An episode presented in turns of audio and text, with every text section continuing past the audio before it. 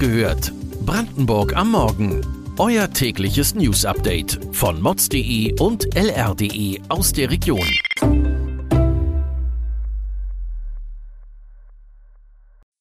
Guten Morgen an diesem 24. Juni. Comeback der Kohle in Brandenburg. Innenminister will Katastrophenschutz aufrüsten. Warum Brandenburg nun zu den Verfassungspionieren gehört. Das und mehr erfahrt ihr heute bei Wach gehört, Brandenburgs Morgen-Podcast von mods.de und lr.de. Brandenburg reagiert auf die Alarmstufe im Gasnotfallplan. Der Energieversorger LEAG in der Lausitz hat angekündigt, die zwei Reserveblöcke in Jenschwalde vorzubereiten. So wolle das Unternehmen zur Versorgungssicherheit mit Strom beitragen. Doch zögert die LEAG noch. Zuvor müsse die Bundesregierung die beiden Kraftwerksblöcke für die Dauer des geplanten Einsatzes von den Auflagen des Bundesemissionsschutzgesetzes zur Einhaltung von Emissionsgrenzwerten befreien. Die Zeit bis zu einem möglichen Dauerbetrieb reiche nicht mehr für eine kurzfristige, technische Nachrüstung. Die LEAG sieht die Frage der sicheren Kohleversorgung für ihre Kraftwerke durch laufende Klagen und Gerichtsverfahren gefährdet. Was hat mit nur 30 Jahren eine Art Facelift bekommen? Brandenburgs Landesverfassung, allerdings mit nur knapper Mehrheit aus dem Parlament. Warum ist das außerhalb der Politikblase wichtig zu wissen? Die Mark hat jetzt nicht nur den Kampf gegen Antisemitismus, also Judenfeindlichkeit, zum Staatsziel erklärt. Auch das Vorgehen gegen Hassgewalt gegenüber Sinti und Roma, Antiziganismus genannt, ist seit dieser Woche in Brandenburgs Verfassung verankert. Nach Schleswig-Holstein ist Brandenburg das zweite Bundesland, das den Kampf gegen Antiziganismus in die Verfassung aufgenommen hat. Es war höhere Gewalt, die am Anfang dieser Woche Schlimmeres verhinderte. Ohne den starken Regen vom Montag hätten sich die Waldbrände in Potsdam-Mittelmark weiter ausgebreitet und möglicherweise Dörfer vernichtet. Doch nicht nur Waldbrände stellen eine akute Bedrohung dar. Gefahr geht auch von Hochwasser oder Attacken aus dem Internet auf unsere Infrastruktur aus. Innenminister Michael Stübken von der CDU möchte den Schutz vor Bränden und Katastrophen weiter ausbauen.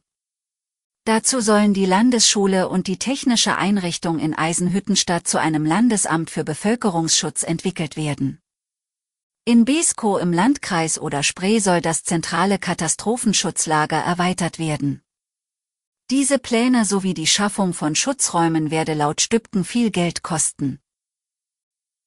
Apropos Waldbrand. Nun mussten Brandenburgs Feuerwehrleute zu einem Waldbrand im Norden Brandenburgs ausrücken. In Rheinsberg im Landkreis Ostprignitz-Rupien gab es noch am Donnerstagabend eine Gefahrenmeldung wegen starker Rauchentwicklung. Etwa fünf Hektar Wald standen zunächst in Flammen. Alle Feuerwehren des Landkreises waren im Einsatz. Auf rettenden Regen kann allerdings erst wieder am Samstag gehofft werden. Heute klettern die Temperaturen wieder auf über 30 Grad. Schauen wir noch einmal näher auf Brandenburg und was im Flächenland noch aktuell ist. Manche erinnern sich noch, im Januar dieses Jahres starb der Musiker Boris Pfeiffer bei einer Corona-Demo in Wandlitz. Viele kannten ihn durch die Mittelalter-Rockband in Extremo. Boris Pfeiffer war Gegner der Corona-Maßnahmen und schloss sich am 24. Januar nicht angemeldeten Protesten an. Während der Demonstration brach Boris Pfeiffer zusammen und verstarb noch auf dem Weg zum Krankenhaus. Jedoch wurden der Polizei Vorwürfe gemacht. Als Beamte den Protest beendeten, hätten sie unverhältnismäßig hart eingegriffen. Unter Querdenkern hält sich noch immer der Verdacht, dass der Polizeieinsatz auch für den Tod des Musikers verantwortlich gewesen sei. Allerdings kann die Staatsanwalt den Verdacht nicht bestätigen. Die Gemeinde Wandlitz will nun den Gedenkort für Boris Pfeiffer entfernen. Das stößt auf großen Widerstand bei Fans und Freunden. Das Cottbusser Karl-Team-Klinikum erweitert sein Geschäftsmodell.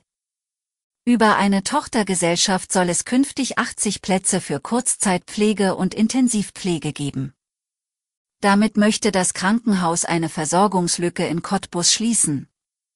Bis die Menge an Pflegeplätzen eingerichtet ist, wird es jedoch noch ein paar Jahre dauern. Zum Schluss noch ein Hinweis in eigener Sache. Seit Juni läuft die große Umfrage Familienkompass von der Lausitzer Rundschau, der Märkischen Oder Zeitung und der Märkischen Allgemeinen Zeitung. Darin ist eure Meinung darüber gefragt, wie familienfreundlich Brandenburg ist. Die Umfrage ist anonym. Doch es gibt Preise zu gewinnen. Etwa eine Reise für die Familie. Den Link findet ihr in den Shownotes. Weitere Details und Hintergründe zu den heutigen Nachrichten lest ihr auf mods.de und lr.de. Wir versorgen euch jeden Tag mit frischen Informationen aus der Region. Am Montagmorgen hört ihr wieder die nächste Folge Wach gehört, Brandenburg am Morgen. Kommt gut in den Tag.